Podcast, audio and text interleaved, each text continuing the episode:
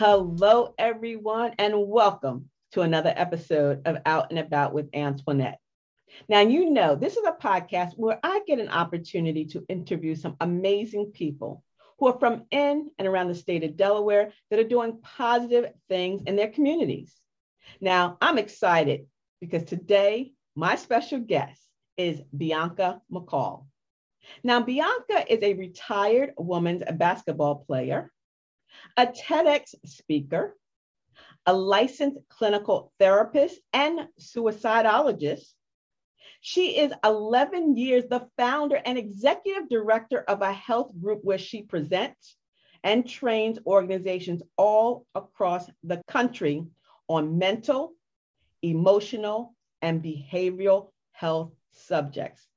And if I say so myself, this is a very, very timely interview with Bianca. And she's also the owner of a tech company, which recently released a mobile health application called Reach In Now. And it's the first of its kind, providing anonymous chats and video timelines 24 7 365 so they're there for you at all times to help you you know mental emotional and behavioral bianca welcome to Out and About with Antoinette. Thank you so much for for having me. Thank you for the stellar introduction. Um, I wear many hats. That to me, all that all that combined uh, just tells me that I'm I'm pretty uh pretty busy lady out here uh, doing a lot. Got a lot on my plate. and you are on the West Coast in Vegas, right? I am. I live in Las Vegas, the fabulous Las Vegas, Nevada.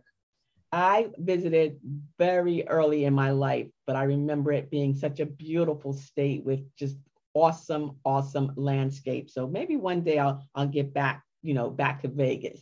Before we begin the conversation, and so you know, everybody knows me. They should know me. You know, they should be following me. Um, we met recently in Wilmington at your TEDx talk, and right after you exited the stage, it was an awesome interview. You are a dynamo.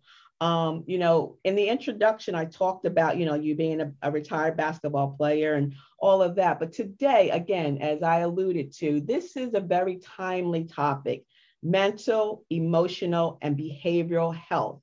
But, you know, how did you get into that field? You know, basketball is one thing, health is another thing, but take us through your journey to this point. Sure, you know my my journey has been filled with with a lot of lessons. Um, to get to this point, it, it, hasn't been an easy one, um, and much like I can say uh, for a lot of us, um, you know, our, our, our journeys have been have been filled with so many ups, so many downs, and uh, and you mentioned Antoinette that the last time that we uh, since the last time that we saw each other and spoke with each other, so much has changed, you know, in the world. And that's just, you know, I think indicative of the human condition, the human experience is that we're all really kind of adapting to these daily experiences where we're really exposed to trauma and and a lot of us we don't even know it. We don't even understand to which degree uh, we're we're exposed and experiencing traumatic incidences and events um, simply because we don't understand um, we don't give ourselves that that space uh, that love um, and and that awareness that sense of awareness because we're you know we're all very much afraid of being alone you know we're we're afraid uh, to to know ourselves because then we we might get too deep into those questions of mm-hmm. of why are we here and, and purpose um, but some of us are thrown into that by our lived experiences, uh, thrown into that sense of I've got to create a purpose um, because the alternative is to remain attached to this pain, you know, mm. this grief and this pain. So, so I, I preface my story with with all of that is that you know I'm I'm you know I consider myself to be special in the sense that that I've I've spent some time just getting to know myself. Um, I've I've spent some time sitting with grief and with pain and and with the approach of I've got to heal this. Uh, I've got to heal this and be able to love and show compassion and heal myself before I could do that for anybody else. uh, because by by profession, by trade, I, am a trained and licensed uh, clinical therapist. But I had to uh, I had to face this moment of um, coming from behind the letters, coming out of that traditional uh, therapy environment, and coming forward and saying, "Hey, my name is Bianca, and here's my lived experiences, and if you could relate, let's have a conversation." you know let's have a conversation even if you don't feel like you could relate because oftentimes uh, there's those connections where where i can relate to people you know based on their lived experiences and so vulnerability and sharing our stories is, is kind of that first step uh, to something really beautiful happening and that's that's healing that's that's us going about our healing journeys and and for me being a retired athlete i always add that to the conversation because uh, i had uh, some of my earliest injuries, you know, as, as, being an athlete. And injury is such an important part of, of the discussion, uh, especially today, is because um, we can all wrap our minds around physical injuries, which I certainly experienced as a basketball player. Um, but there's also you know psychological injuries psychological which would refer to those mental the things that injure or disrupt our, our mental state of being our, our emotional wellness our behavioral uh, patterns and, and, and, health right? Um, we could also have spiritual injury things that disrupt or um, or uh, really kind of cause us to go in this ego shock where we uh, we start to ask ourselves existential questions. Why am i here what is my purpose? Why did this happen to me? Anytime we start getting into um, a wavering faith or hope, uh, which which life circumstances can certainly do, that's when that's when we're uh, we might be experiencing spiritual injury. So so for me, I experience physical and psychological and spiritual injuries um, you know throughout my throughout my career as a basketball player and even though I use the language career, I'm not talking about when I was uh, of adult age and, and able to really process. I mean, this started my career at, at basketball, my identity as a as an elite basketball player um, was in childhood. It started for me in childhood. So I constantly ask myself, Antoinette, uh, will people love me and accept me if I can't perform? You know, if I'm not performing at this high level um, will I be loved and accepted? And the reason why I, I was such a perfectionist and I overperformed, I overachieved, is because I was so afraid of not belonging. Because in the physical state of the world, um, you know, I grew up in a small town in Northern California with with about a handful of Black families uh, at the time coming up. Um, and for me, I didn't feel like I belonged culturally um, you know, for me, I, in every aspect of my life, really, I didn't feel like I, I belonged, um, even though, you know, I'm a Black American uh, female, you know, being a, a kid growing up in my family. I go, you know, to Oakland and to San Francisco and visit my family members who are still living in, in inner city and right. And they're like, you, you don't talk like us. You don't, you don't act like us. You're over here talking about college and uh, accomplishing all these things like that's that's not what we do. Um and uh and so i didn't feel like i belonged within my own culture you know? And the only place i did was was on the basketball court but that's where i was experiencing those injuries you know? And for me the the injuries it started with a physical injury. I uh i was on a recruiting trip and I was playing some pickup ball with the girls. And uh, and after 11 games or so, and I was playing some pretty great ball, I made a I made a mistake, um, an unforced turnover that I would go back and try to correct by blocking her shot, and I end up leaping and and tearing mm. uh, the ligaments in my in my knee in in the cartilage in my knee and not only answering that question that I always ask myself, will I be loved and, and accepted and belong if I can't perform? And the answer was no. I went from having hundreds of scholarship opportunities and offers rescinded, and where only two schools were, were willing to take me on. And, and that's with a lot of question a lot of doubt, a lot of speculation of whether or not I'd be able to return to that level of play. Um, and so I experienced that loss of identity, you know, at a young age. And and how that was treated how the adults in the environment in the rooms uh, responded was by continuing the conversation about the physical injury and focusing on that and then also treating how we treat physical injuries and how we treat injuries as a society as we we isolate we extract we treat or repair and then we we put it back into that system that has likely unchanged or moved on right uh, without without the injury moved on from the injury. So for me i was isolated you know i was extracted from you know my team and, and my school that was in pursuit of this championship. And i was treated i was said to be repaired but i was treated with medications mm. right chemicals. And being a young girl young black girl not having any understanding you know or, or any documented precedent of, of how that affects you know a, a young black girl that's going into a rich industry like you know college sports. And so um, so i definitely battled with uh, what what would be considered depression anxiety you know imposter syndrome. Um, i was having an identity crisis feeling, you know, after losing my identity as a star basketball player, I was having an identity crisis. Who was I now with the injury? And I was looking around to everybody to kind of tell me who who I was, like most kids do. And uh, and the response that I got was inaccurate. You know, the response that I got was that I was I had lost my mind. I was crazy. You know, as I was experiencing uh, some things that were very legitimately you know chemical withdrawals and and and kind of the consequences of of physical injury and then you mix that with uh, with narcotics and and you know all these painkillers and and that immense pressure to perform um, what i was going through was pretty normal but uh, it, it, was it was not normal in the sense that um, i was isolated and, and not able to really talk about it and Bianca, as you are speaking, and I'm, you know, voraciously taking notes, I'm listening to you, I'm looking at you, and I'm understanding a lot. And you're touching on points where a lot of our young people today are going through similar.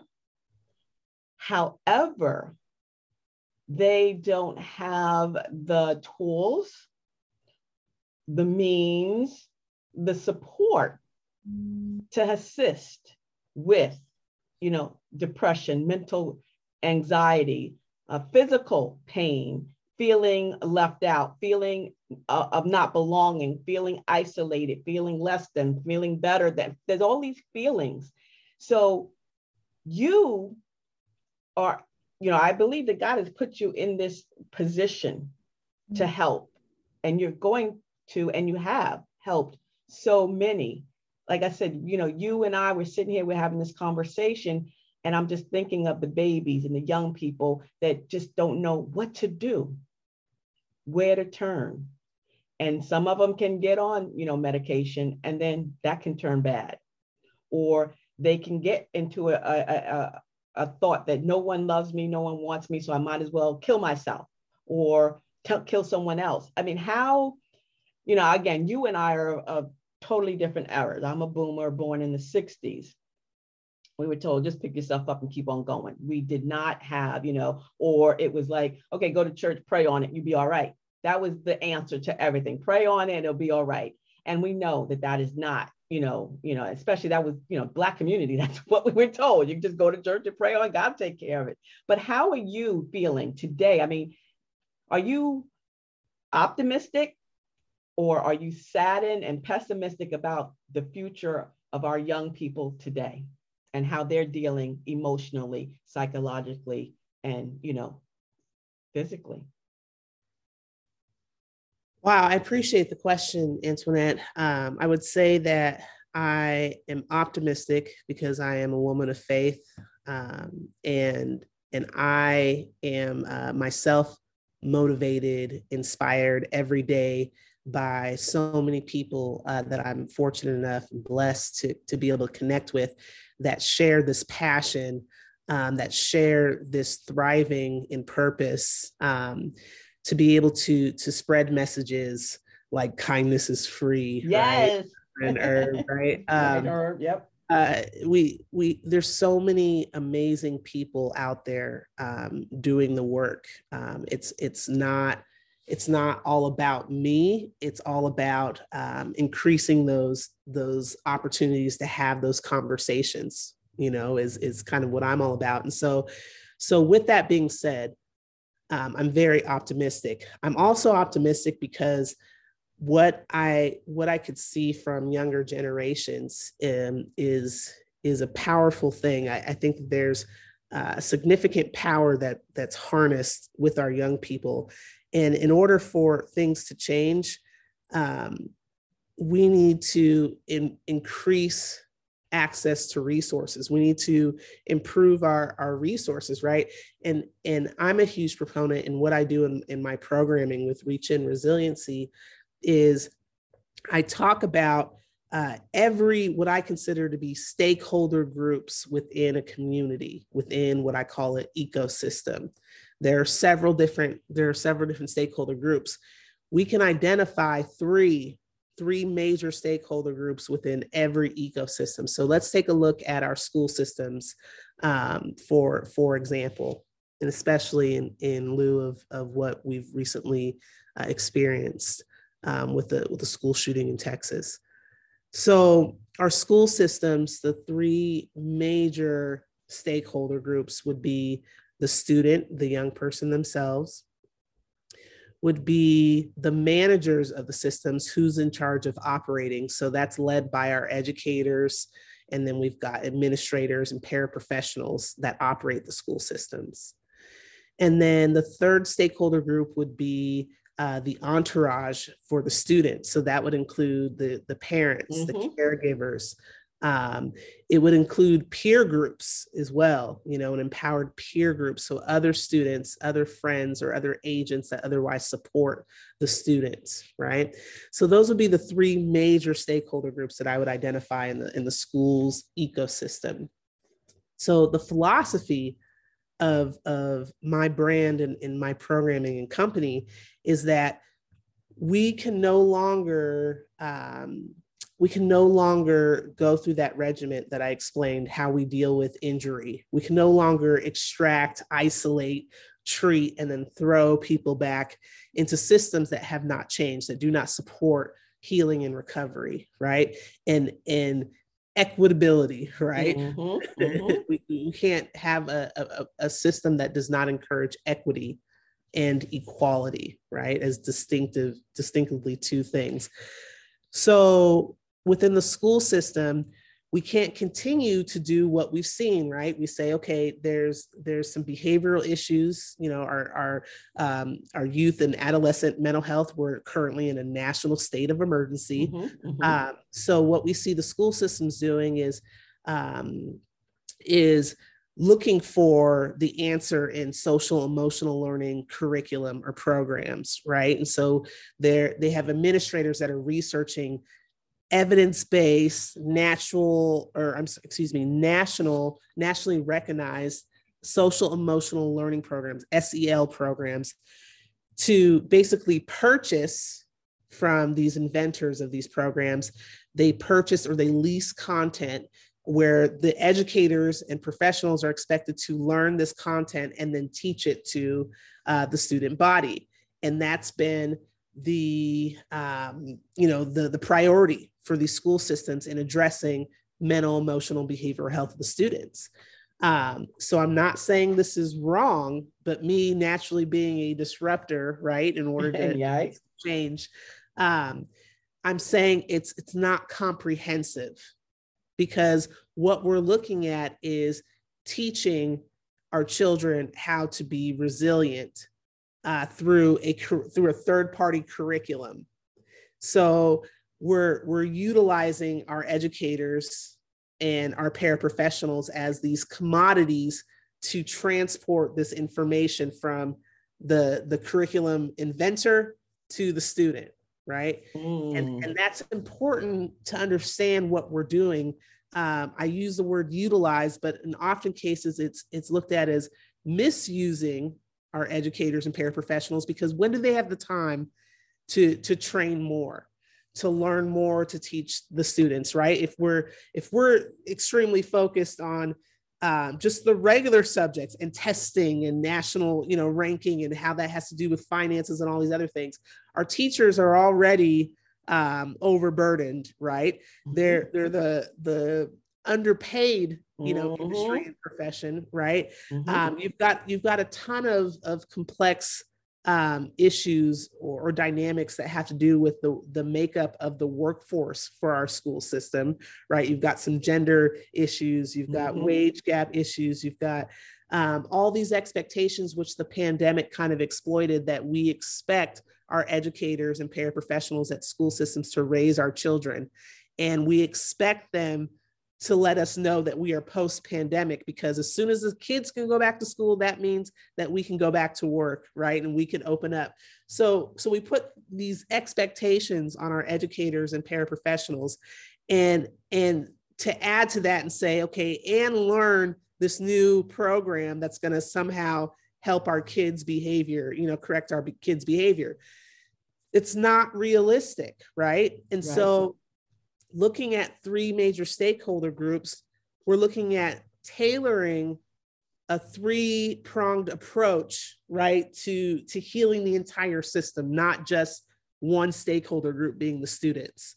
We believe that if the educators' mental health is not okay, if their parents' mental health is not okay, if the adults in the environment are not okay, then the kids are not going to be okay. We can't be optimistic that the kids will somehow be okay if we integrate another another something to learn right but rather we have to empower the strengths of everybody in the ecosystem so that mm-hmm. they can become the resource right yeah we have to increase our resources by increasing the amount of confident and competent adults in the mm-hmm. environment because adults what they do for for our children is they model through their behavior how to so how to be resilient is modeled through our, our parents, our caregivers, our teachers, mm-hmm. our, you know, the, the trusted adults in our lives.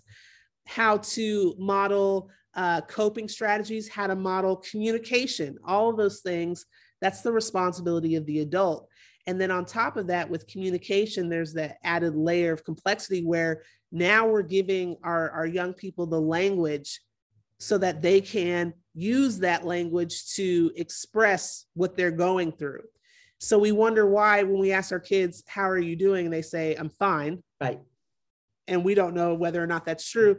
That that's a reflection that how we've modeled in our use of language within the ecosystem is not is is insufficient right mm-hmm. it's not comprehensive because that young person doesn't have the language can't draw to anything as far as language. We can't ask our kids how are they doing and expect them to talk about how they're feeling mm-hmm. if we as parents do not. Do not. Right? I i met with uh you know i, I do counseling work with families and, and parents and i and i recall one parent specifically um, crying in in in my office and telling me you know her work experience she feels as though she's bullied at work right wow. from the other women in the office um, she's she's a African American woman with dark skin, mm-hmm. um, and and she feels in the workplace, which that still exists, you know, some discriminatory practices, right? And how she deals with it is she cries on the way to work, mm. cries on the way home. She gets home, she has four kids, she sits in the garage for 15 minutes and cries and gets all that out. And then as soon as she walks in the house, she cooks dinner, she cleans, she does homework, you know, she's mom duties, right? Expected to be healthy, normal, everything's yeah. okay. Wow. Yeah. Which which a lot of people can probably relate to that, whether yes. or not they they enjoy their jobs. I know certainly a ton of educators can relate to the crying oh, yes. on the way mm-hmm. and, and, on the way home and during break periods. Um, anybody that's involved in the workforce over the last two years, I'm sure have had those moments, right? Yes. And and as adults, you know, and and and for my generation and and beyond and before, mm-hmm. you mentioned we didn't talk about injury, you know, and for me, I always tell the story of being a basketball player. I was asked, McCall, are you hurt or are you injured? And wow. hurt meant hurt meant that I go back on the court and I play. You play through pain, you play through hurt. Injured meant you got to come out and we've got to treat that, right? But injury, no, no athlete wants to be injured, right? Just like nobody else in pursuit of championship in their life at whatever roles, whatever responsibilities, whatever jobs. Nobody wants to be injured. We don't even want to take off of work if we're sick. We'll right? play through the hurt. You yes. play through that as as mothers, as fathers, you know, in that example, as, as parents in that example, you're not you're not going to tell your kids, you know what, I I, I, want to do it today. I can't do it today. I can't feed you today. You know, you're not going to do that. Oh my God, yeah. Bianca, we. I mean, you are amazing. I mean, you. this I, I'm again. I'm taking note. I need to talk to you again. I mean, I'm just looking at this ecosystem, the three prong, the students, you know, the managers, as you said, you know, those are the educators. Um, and then, of course, the parents and the role. And they always say, you know, if you that's a three-legged stool, right? And we know that three-legged stool. So yeah. if one of the legs don't work, you can't sit. You're just gonna fall over. I mean, we could talk um, I'm just taking, I'm just taking, no, we're going to take a quick break right now. I mean, okay. I'm, I'm just, you just all in my head. And I'm just, I'm just loving this, but we got to take this quick break. When we come back, we're going to continue the conversation with Bianca we're going to talk about your program. I want you to talk about your program, you know, Reach In Resiliency program, even though, you know, this is a Delaware thing. We know people all over the world listening to this. And I know there's people in your area in Vegas that's going to want to connect with you. Okay. So we'll be right back after this quick break. And don't forget, you can find and follow me on all my social media platforms by using the Linktree ID A Blake Enterprises. We'll be right back.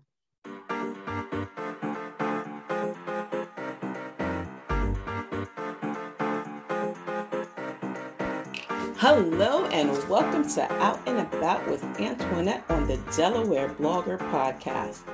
I'm your host, Antoinette Blake, and if you're a new listener, let me tell you what you'll be hearing here on Out and About with Antoinette.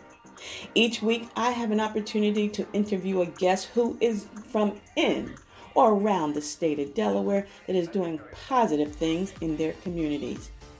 I will introduce you to them so that they can share their vision and their mission, and then you can share it with others. So stay tuned each week to Out and About with Antoinette.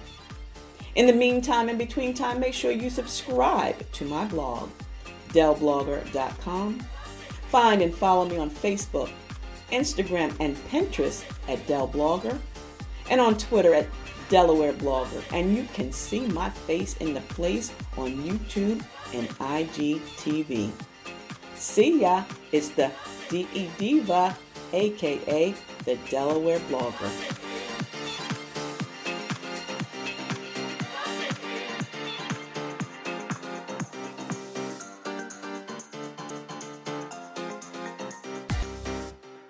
Are you ready to join the billion dollar podcasting industry? If so, Blake's Booth Podcasting Studio is ready for you. Whether you're just starting out and have no equipment, or you are a seasoned pro but need help with production, Blake's Booth Podcasting Studio has everything you need. Conveniently located in Middletown, Delaware, Blake's state of the art production facilities make producing your first or 100th podcast a breeze. No matter what kind of project you have in mind, the professionals at Blake's Booth Podcasting Studio can help with your production or give you the tools to produce it on your own. At the heart of Blake's Booth Podcasting Studio is award winning blogger, vlogger, and CEO Antoinette Blake, and her goal is simple to help one more entrepreneur be successful. So stop making excuses and start making your podcast, audiobook, e course, and other online dreams come true. Call Blake's Booth Podcasting Studio now. 302 261 3530. That's 302 261 3530.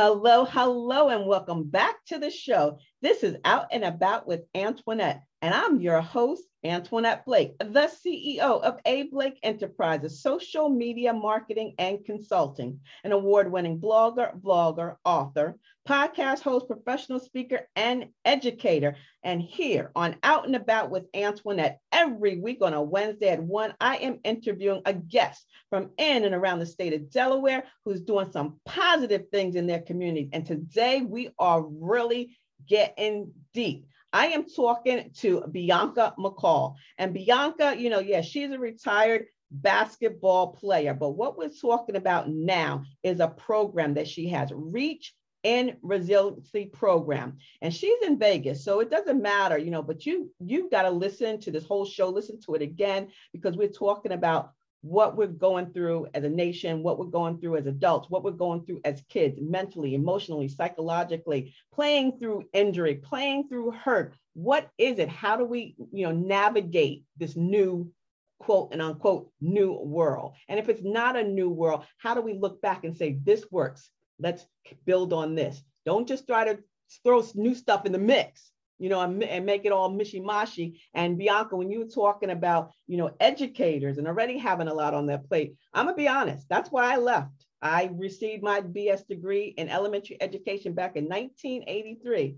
And I taught for one year and I couldn't take it anymore. I had to leave. I had to leave. First and foremost, my salary was 12, 145. You can believe that number. but it was just so much, you know, with the kids and the educators and the parents, even back then. So I can only imagine. My husband, he's a retired from the school um, because that support wasn't there, and the kids. You know, I mean, it was just so much. So, you know, we want to work with you. We want to talk to you. We want to sit down with you. We want to know more. You know, tell us, you know, about the Reach In Resiliency program and how we can connect with you.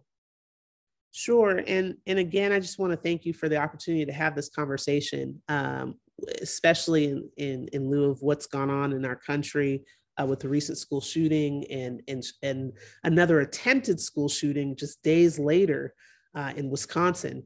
Uh, there's there's no uh, secret. Nobody should be, unless you've been living under a rock. Nobody should should uh, be without uh, information that our school systems are, are in a state of crisis, which is reflecting uh, the larger and global issue that our young people, our youth, are in a state of crisis, and and it's actually it's a it's been nationally um, assumed as youth and adolescents, uh, their mental health is in a state of crisis. We're in a national state of emergency, and so uh, to to bring light to this conversation, um, and, and what I mean by bringing light is bringing education, um, bringing validation. You know, we have to validate everybody's experience within the school system.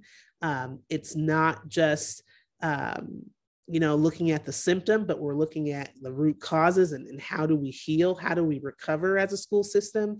And that's exactly what Reach in Resiliency, the program, uh, that's what it was born, you know, into and it was born after uh, the initial impact of the novel coronavirus pandemic when the landscape of, of industries and ecosystems like education like healthcare uh, sports food and beverage you know they would be forever changed. And across all workforce industries as we talked about and across the lifespan uh, we're just now beginning to understand the underlying mental health crisis uh, which pose a significant threat to um, not just a particular race of people when we refer to different and some disparate and historically disenfranchised ethnicities or cultures or communities.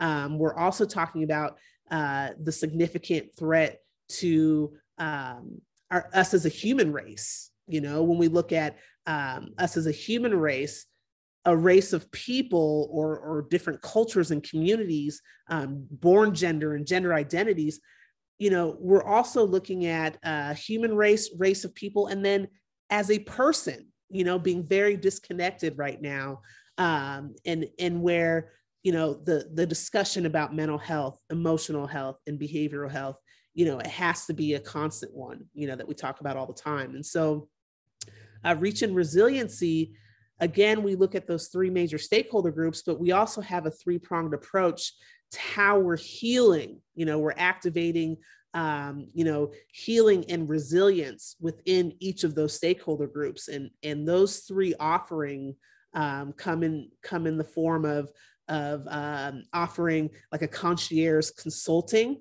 mm. uh, you know on critical incidents and, and emergency mental health action planning um, that's conjoined with assemblies and workshops and, and influencer based activation events where uh, the influencers um, that that work with reaching uh, reaching now and reaching uh, resiliency um, are professional athletes uh, retired and active social influencers uh, community leaders and and other professionals within the space.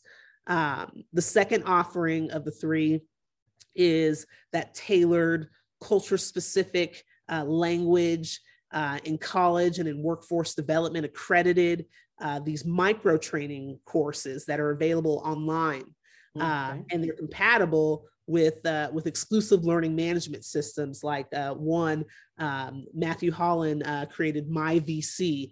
Um, so that's one that that includes the Reach In Resiliency programming um, in their learning management system.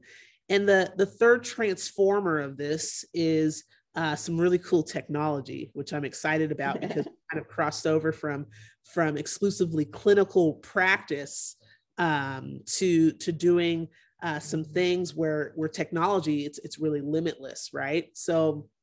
Uh, about a year or so ago, I linked with a tech team called I Relate, who's partnered with Microsoft. You may have heard of them, right? Microsoft. Uh, so we were able to uh, design and, and co develop an anonymous mobile health application uh, that really focuses on uh, peer supports, right? And, and there's this proven model called uh, Resiliency Resource Network, which is a model that um, that uses peer supports as kind of front lines, and uh, we're able to use moderation, whether it be uh, technology uh, through through bots, kind of mm-hmm, moderating mm-hmm. conversations, um, or live peer moderators, so people that have been trained, um, that have gone through our, our resiliency curriculum, um, they're able to moderate conversations and based on uh, a set of keywords and phrases. Um, we've also, in our 2.0 version, we're releasing uh, video clips in our mobile app. So something that mirrors like a TikTok experience. Mm-hmm. But because it's anonymous, we've got different filters and things that somebody can remain anonymous if they still choose to.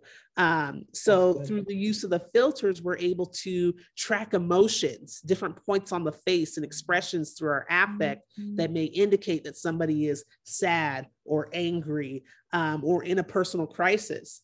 Really cool thing about technology as well is that we just we're collaborating with a, a software pro a software company um, that is compatible with your um, your Fitbits, your, mm. your Apple Watches, your Pelotons, your Tonals, um, all these smart devices and wearable devices, so that we can also track uh, what's called circadian rhythms or functions that have to do with our our sleep patterns um, our oxygen and, and blood pressure, our, our blood oxygen, um, our activity, all the things that are monitored, you know, what you would think through a smartwatch, we're able to connect that information and that data with your usage data on the app, along with um, you know, just the the concierge, the consulting, and and things of that nature through assessment, through qualitative research, and we're able to kind of scope and see where somebody is actually at their peak performance in terms of their mental fitness. You know, okay, so for okay. everybody, that's going to be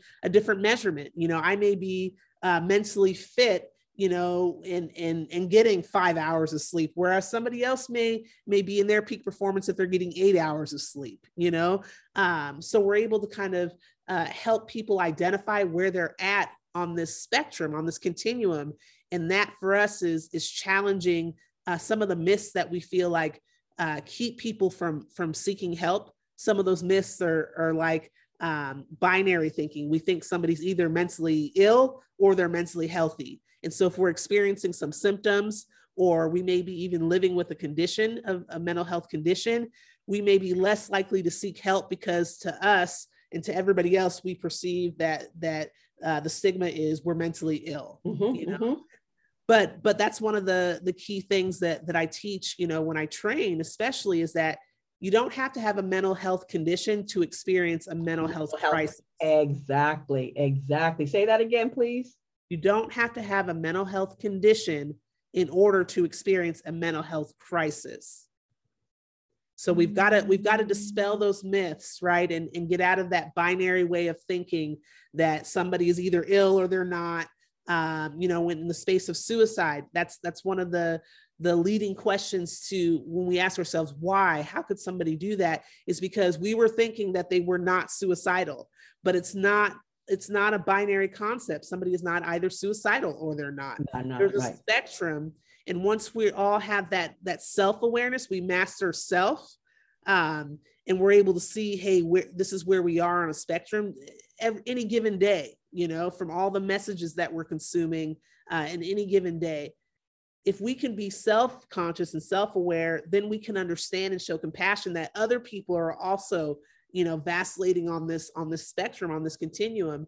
And once we become keen uh, keenly aware at being able to identify signs and symptoms that somebody is at risk that mm-hmm. we're we ourselves are at risk uh, then we can we can hit with those those interventions that make sense for us right? Wow bianca i'm like blown away by this. This is wow i i'm gonna i need you know i'm gonna get more information from you because i want to get this out there not only you know in this podcast but you know on my blog because again we are in a crisis and you know we're in a crisis and we need help. Yeah. And it's all of us. It's not just, you know, what I what I really have appreciated about um, taking this this journey, right? I, I consider it uh, a journey of my own my own life's purpose and and, and passion because me I, I navigated this healing process all alone, you right. know, without people really um, thinking it was okay to have those conversations because I identify with so many different cultures that the crossover is is that we do not talk about pain as an athlete as a as a as a young person as a young black person as you know uh, being from a family with military service mm-hmm. law enforcement mm-hmm. social servants i mean it's um, we like to mask it we just mask it and just yeah we integrity it's integrity above all else and integrity is defined oftentimes by how much pain and suffering that we willfully endure you know? We say excellence in everything that we do. Well excellence is oftentimes confused with perfection mm-hmm, right? And mm-hmm. we've got a bunch of perfectionists. We also have the service before self right? Or mm-hmm. or performance before self. The show must go on. And oftentimes that's confused with the sacrifice of self and so we've got to really address kind of those cultural rules that keep mm-hmm. us from seeking help when we need it, that keep us from loving ourselves or giving ourselves a break when we need it, and then being able to do that for somebody else. Exactly. And for, and for me, as I'm navigating this and, and I take kind of all that intellectual property and I put it into this resiliency curriculum, for me it's not just for um, it's not just for me. A part of reaching in is yes reaching in and starting with self because I, I always say and i believe we're a champion of nothing if not ourselves. Right. But reaching in has that duality because in our healing journeys we get to a point where mentorship becomes very important where servant leadership becomes very important. And in those roles we reach in and we pull out the next man and the next woman and the next young person, the next veteran and LGBTQ plus and oh Bianca, you got me. Groups. Awesome, yeah. Bianca. Bianca, I'm loving it. How do we connect with you? How do we get with you after we're listening to you? We're gonna call you, we're gonna email you, we're gonna go to your social platforms. How are we gonna get to you? Please do. So please visit uh, the, the website uh, that has more information. It's at www reachinnow.com. So first visit that website, get to know um, the, the programs that we have available, get to know a little bit more about me uh, that we have available, and then also some of the cool technologies. We also make announcements on that on the website. But if you go to reachinnow.com, you'll be able to learn more information. And this is for any school system, any sports program at the university or college level, uh, for criminal justice programs. I work with probation departments. I work with uh, detention centers and facilities. Um, for any uh, law enforcement, first responder, I work with um, uh, fire departments. I work with police departments. Um, and, and where I, I not only look at the department as its own ecosystem, again, we work with every level uh, and every stakeholder group within those ecosystems. But if you are a professional in the workforce, right, and you can relate to anything that I've said, please email me email me for a, a, consultation and presentation of what what we can do um, at your at your department or at your system. Um, but like I said, we offer consulting, we offer the workshops and and uh, the on access to our online training curriculum, which is college accredited, which is accredited in multiple states for workforce development or continuing education credits. Um, so there's that incentive uh, to complete the resiliency training.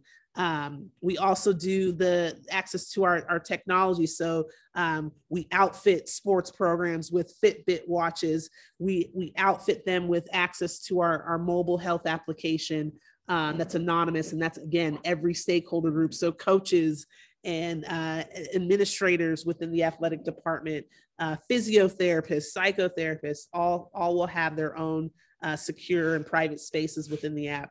So if you are interested, email me. It's really, really simple. The email address is hello, hello at reachinnow.com. Hello at reachinnow.com. And we'll get you some more information. We'll schedule a presentation um, or a consult. Bianca, bless you. I mean, you are just an amazing person. And like I left you, you know, before you left me at the other interview, I want you to leave us with wow, like words of wisdom before you leave. Give us a wow. Words of wisdom. Um, today, I'd like for that to be that we, deserve it, and and it's it is now. It's it's happening now. Um, I think the first part of that we deserve it um, it, it seems like it's something that that shouldn't even have to be said, but but it does because just the way that our society thinks about health and wellness and things that benefit us, we've been taught to almost um, villainize those things. You know, when we say we talk about money, for example, we we villainize it.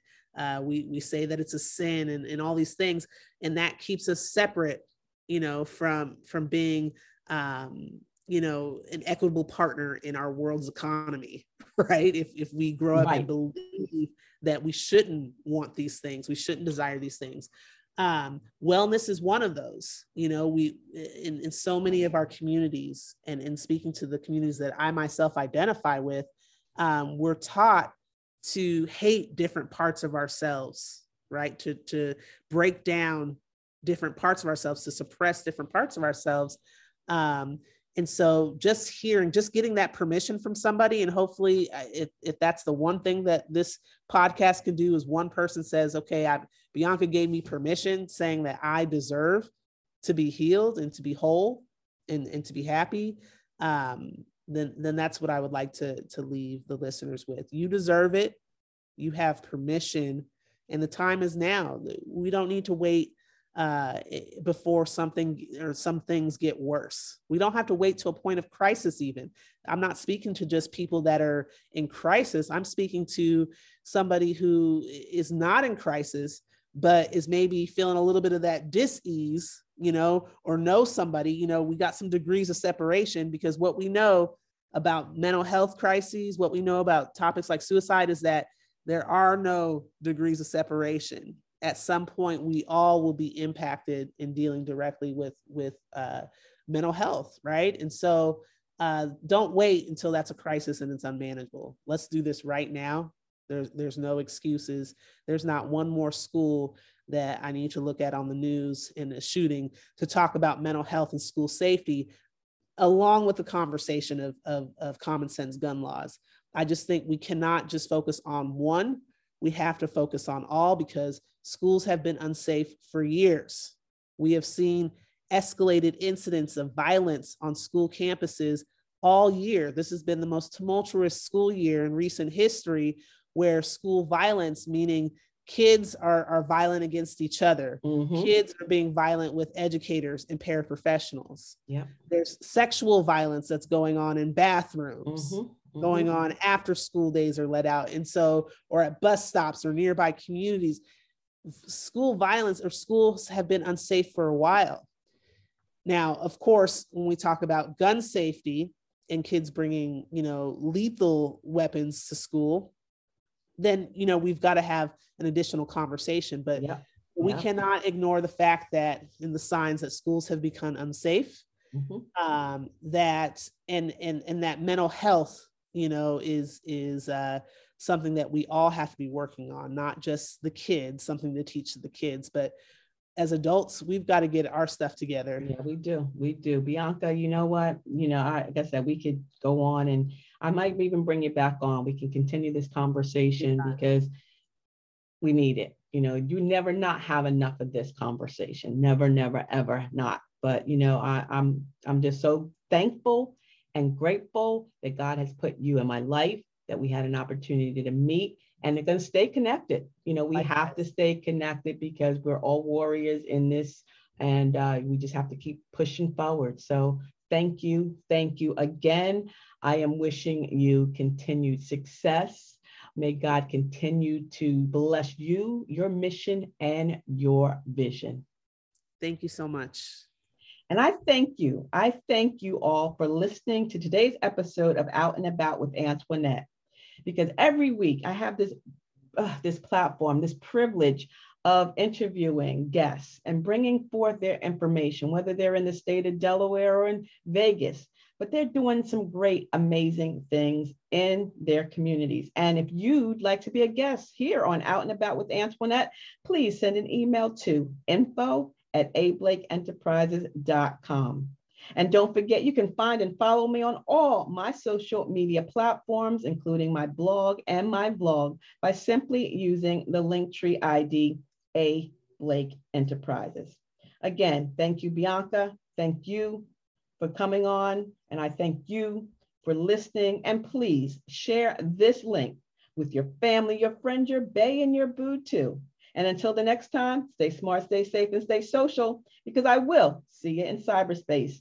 See ya. It's the DE Diva, aka the Delaware blogger, wishing you and yours a beautifully blessed day.